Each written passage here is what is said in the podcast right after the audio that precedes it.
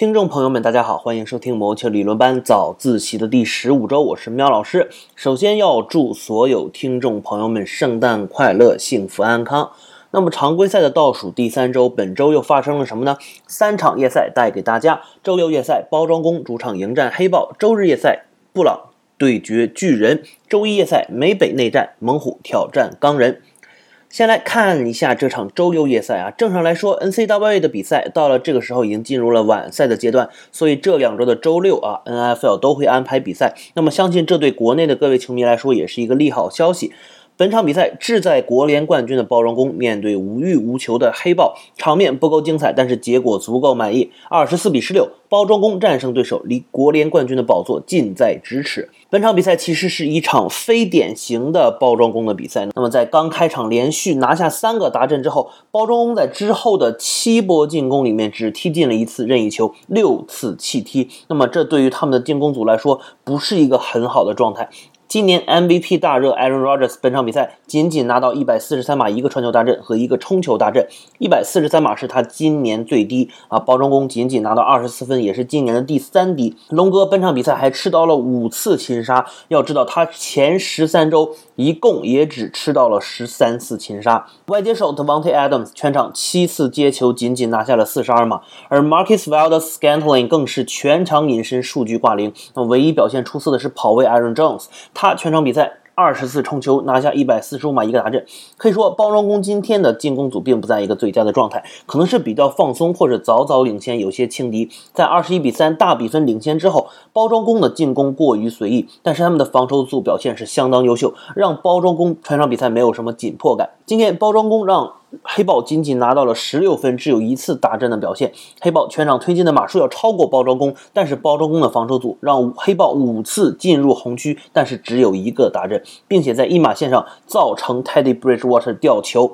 那么全场比赛，包装工防守组贡献了三次擒杀、四次线后情报、七次破坏传球、一次造成吊球的优秀表现。对于包装工来说，这场比赛算是一场比较丑陋的胜利，但是至少也是胜利。接下来两场比赛对阵泰坦和熊。那么不管和泰坦的对阵结果怎么样，包装工只要战胜熊，就可以锁定国联头名和首轮轮空。那么这都要感谢酋长本周战胜了圣徒。包装工面对圣徒有 tiebreaker，而且对阵海鹰也会有国联内部战绩的优势。但是如果包装工输给熊，但是海鹰两连胜，他们就有可能因为国联内部的战绩而把头名让给海鹰。那么下一周海鹰打公羊的比赛，其实很大程度上影响着整体啊国联的一个排位，不单单影响国。国系的头名也会影响到国联冠军的归属，甚至有可能对外卡产生影响啊！如果下一周海鹰败给公羊，包装工获胜的话，包装工就能锁定国联冠军。那么最后一周对熊很可能要轮换，这就造成只领先熊一场的红雀，最后一周必定要死磕公羊。所以季后赛的形势仍然是扑朔迷离。但是对于包装工来说，国联冠军唾手可得。对于四胜十负国联垫底的黑豹来说，本赛季并非是一个失败的赛季。球队在很多方面啊表现的是尤为突出。本场比赛他们的防守组做的相当优秀，下半场是完全限制住了包装工的发挥。他们的防守前线冲爆了包装工的进攻前线，全场共拿下五次擒杀。面对着联盟前三的包装工的进攻前线，他们完成了一个简直不可能完成的任务啊！新秀防守截锋 Derek Brown 终于拿下了自己职业生涯的第一次擒杀。而且一场比赛就拿下了两个，均是面对今年 MVP 大热的龙哥，而且他还贡献了两次线后情报。去年首轮秀防守截锋 Brian Burns 本赛季打的是相当优秀，八个擒杀领衔全队。那么他本场比赛也贡献了两个擒杀和两次线后情报。今年的二轮秀安全卫 Jeremy Chin 一度领跑最佳防守新秀的奖项，那么本场比赛也是贡献了全队最高的七个情报。Jeremy Chin 可以说是黑豹本赛季最大的惊喜。黑豹的防守组在众多位置。上相当年轻有天赋，这也让球队看到了未来的一个希望。然而黑豹的进攻组本场比赛表现不佳，尤其是红区效率相当的低。在 Robbie Anderson 和 Curtis Samuel 双双隐身的情况下，DJ Moore 六次接球拿下全场最高的一百三十一码。DJ Moore 和 Robbie Anderson 一度是联盟接球最多的二人组，可惜跑位 Christian McCaffrey 本赛季一直受到伤病影响，不然黑豹的进攻应该会更加出色。四分卫 Teddy Bridgewater 本场比赛拿下二百五十八码，没有达阵，没有。超接，但是有一次一码线掉球。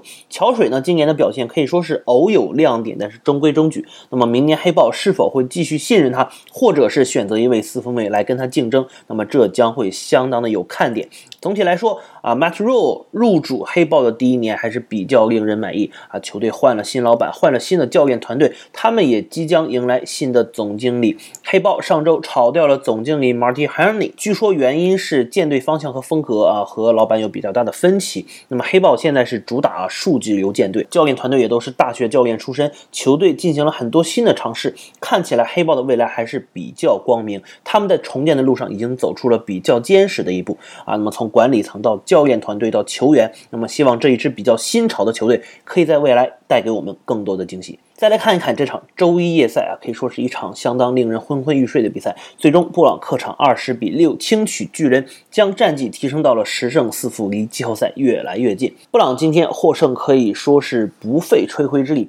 进攻端，他们路面表现今天一般，三十次冲球拿下一百零六码，均码三点五。Nick Chubb 也只拿到了五十码和一个达阵，但是四分卫 Baker Mayfield 今天状态是依然火热，他三十二传二十七中。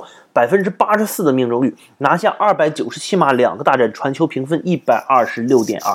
Mayfield 完全进入了季后赛的一个状态，他最近四场比赛仅仅传出一次超节，但是有十个传球打阵入账。布朗的几名外接手也是越打越好。本场比赛包括 Rashad Higgins 啊，Jarvis Landry、Donovan Peoples-Jones 等几位外接手都拿到了五十码以上，而且近端锋 Austin Hooper 重新复出，今天他五次接球拿下四十一码一个打阵。布朗也是。在最近六场比赛中获得了五场胜利，仅仅是惜败给了乌鸦。而且今天防守端，他他们仅仅让巨人得到了六分。拿下这场比赛之后，布朗有很大希望的来拿下一张外卡。他们应该只需要一场胜利就能基本锁定外卡的席位。每年的外卡大战现在进入了白热化，而且相当的焦灼。今年应当十一胜的球队都能够拿到一张外卡席位，但是有一种极端情况：泰坦、小马、乌鸦、布朗和海豚最后有可能都十。一胜五负结束赛季，那么这样其中一支球队就要被淘汰出季后赛。那么如果这种情况发生的话，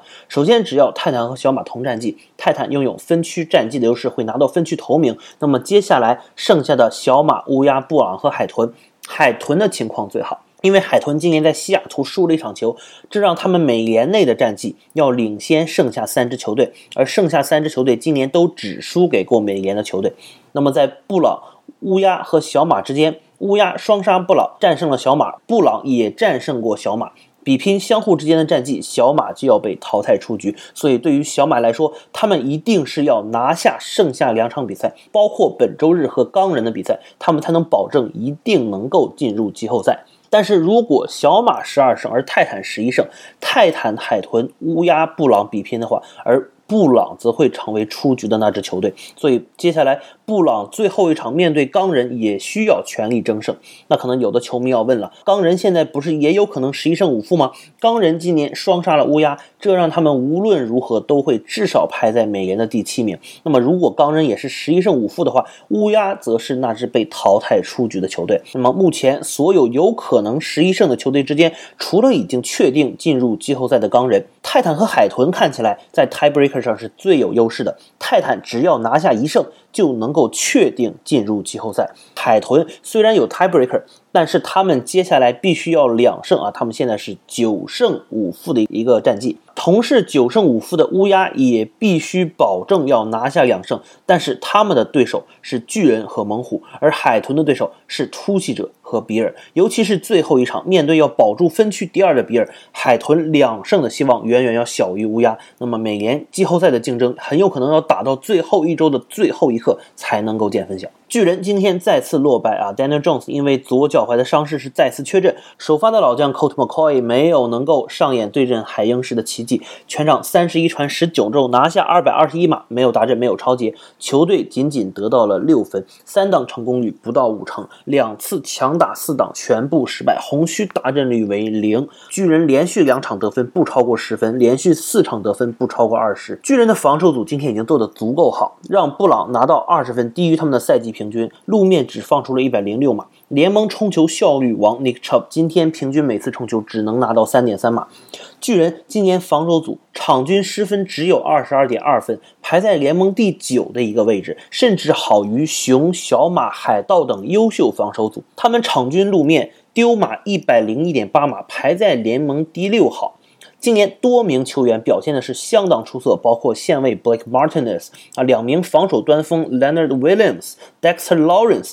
包括本场比赛因为上了新冠观察名单而缺阵的 Pro Bowl 脚卫 James Bradbury，包括刚刚签下三年新约的本赛季干打安全卫的 Logan Ryan。巨人的这支防守组本赛季是经过补充，表现的非常亮眼。在今年一波四连胜期间，防守组连续四场让对手拿到二十分以下，可以说纽约现在还处在季后赛的争夺中，完全是因为他们这支防守组。但是同样，他们联盟倒数的进攻组是纽约很难进入季后赛的一个原因。巨人进攻组场均仅仅拿下十七点四分，联盟倒数第二，仅仅高于同城兄弟喷气机。而他们的场均推进码数也同样排在倒数第二，传球进攻排在倒数第四。巨人哪怕是有联盟平均水平的进攻组，他们现在也已经能锁定分区第一。可惜他们今年并没有能够抓住机会。而更糟糕的是，Daniel Jones 这两年的成长啊，远低于预期。是继续信任他，等待他打出 Josh Allen 一样的爆发年，还是走喷气机的老路？三年之后承认错误，将他放弃？巨人的。进攻武器并不差啊，Saquon Barkley 的赛报的确对球队的进攻有影响，但这并不影响到 Daniel Jones 的成长。外接手群包括 Darius Slayton 啊，Sterling Shepard。Evan Ingram 都被看好天赋满满，但是都和 Daniel Jones 一样，没有能够打出来。巨人的进攻前线肯定是要继续补充，但是他们的最大问题不是进攻前线，而是 Jones 成长的速度和能否兑现他的天赋。二年级的 Daniel Jones 明年的发展是至关重要。那么三年级的 Josh Allen 也在大家一片看衰的时候打出了一个现象级的赛季，而 Sam Darnold 同样是在第三年基本被球队彻底放弃。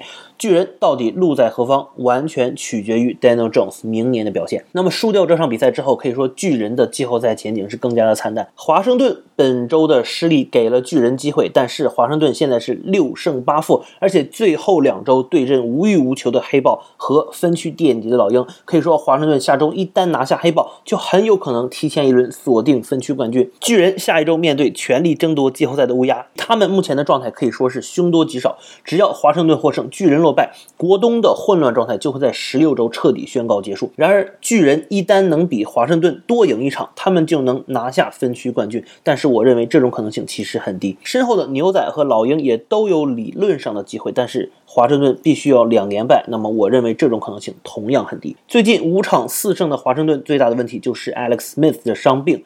啊，Dwayne Haskins 的实力很难让他带领球队打出高效的进攻，而 Alex Smith 本周是否能够出战仍未可知。头号外接手 Terry McLaurin 很大可能本周要休战。那么在最后冲刺阶段受伤病困扰的华盛顿也并不能说是十拿九稳。一旦华盛顿连续拉胯，国东仍然充满着悬念。再来看看本周最后一场夜赛，一场美北内战。猛虎迎战钢人啊，钢虎之战啊，永远不缺少话题，永远充斥着火药味。双方球员恨不得把对方掐死。最终没有 Joe Burrow 的猛虎出人意料的主场取胜，送给钢人三连败。我们上周聊过钢人的进攻问题，本周对阵猛虎应当是他们一个非常好的变阵和处理反弹的机会。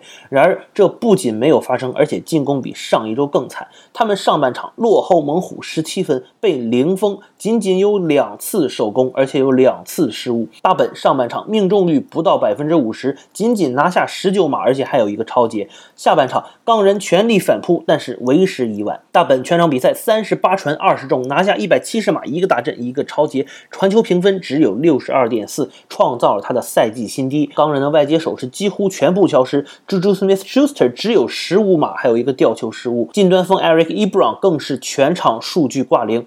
外接手 Deontay Johnson 本场比赛是有所回暖，拿下全场比赛最高的八次接球，五十九码一个达阵，但是无法依靠一己之力拯救球队。钢人的路面进攻仍然吃力，James Conner 本场比赛因伤缺阵，替补的 Benny Snell 十八次冲球，八十四码一个达阵的表现还算不错，但是面对联盟防跑倒数第七的猛虎，钢人的路面仍然没有拿出具有说服力的表现。全场比赛，钢人仅仅推进二百四十四码，三档成功率只有百分之二十五，而且出现了三次失误。对于十一。一连胜开局的钢人来说，他们进攻组的自由落体是毁灭类型的。他们已经连续四场没有办法拿到二十分以上，球队的士气一落千丈。更可怕的是，球队几乎没有任何改变。Mike Tomlin 并没有拿出太多战术上的变化，钢人的进攻前线依旧拉胯。大本的快速出手没有办法拿到太多码数，长传就相当荒腔走板，加上路面进攻不利，钢人的打法让他们一直在打三档，但是他们的三档成功率又非常的低。接下来两场比赛面对小马和布朗。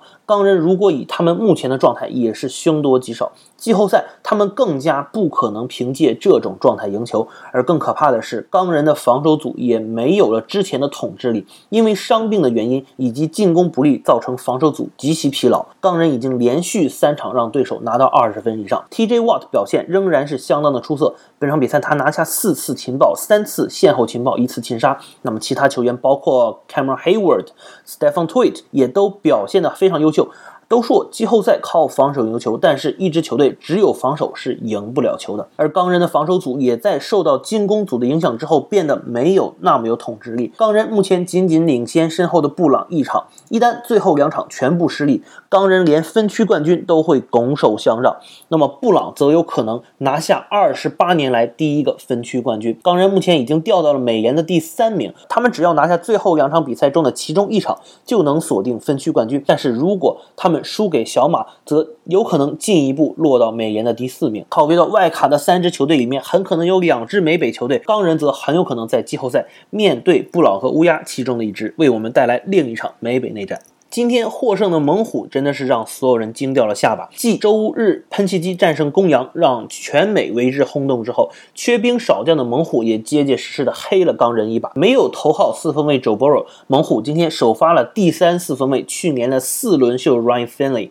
没有头号跑位 Joe Mixon，猛虎首发的是老将 Giovanni Bernard。猛虎本场比赛甚至折损了头号外接手 Tyler Boyd。就是这样一支残破不堪的阵容，居然把钢人拉下了马，这可以。可以说是钢人今年最耻辱失利，但是绝对是 Zack Taylor 上任以来的最伟大胜利。Ryan Finley 今天不过传球十三次，成功七次，拿下八十九码一个大阵，但是他冲球十次。拿下四十七码，以及一个几乎杀死比赛的二十三码冲球大阵。Giovanni Bernard 全场二十五次冲球，八十三码一个大阵，而且还接到一个十四码的接球大阵。猛虎全场疯狂冲球四十一次，拿下一百五十二码两个大阵，活活跑死了钢人。不单进攻组表现优秀，他们的防守组更是火力全开，相当有侵略性。在队内两大防守前线 Gino Atkins 和 DJ Reader 全部报销的情况下，猛虎的前线施压相当有效，九次撞击。四分卫防守端锋 Carl Lawson 拿下唯一的一次擒杀，但是他一个人就贡献了六次四分卫撞击。猛虎全场七次线后情报，十次破坏传球，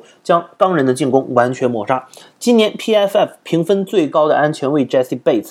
表现依旧是相当的出色，拿下五次情报，一次破坏传球。他今年没有入选 Pro Bowl，令人感到相当的意外。不过他很有可能入选今年的 All Pro。虽然今天猛虎的防守组优秀表现，一定程度上在于钢人的进攻实在过于拉胯，但是从开场我们就能看出猛虎防守组的气势以及拼劲。全场一共造成钢人三次失误。猛虎这支球队虽然本赛季表现不佳，但是还是让球迷们看到了值得骄傲的地方。状元郎 Joe Burrow 表现的是相当优秀。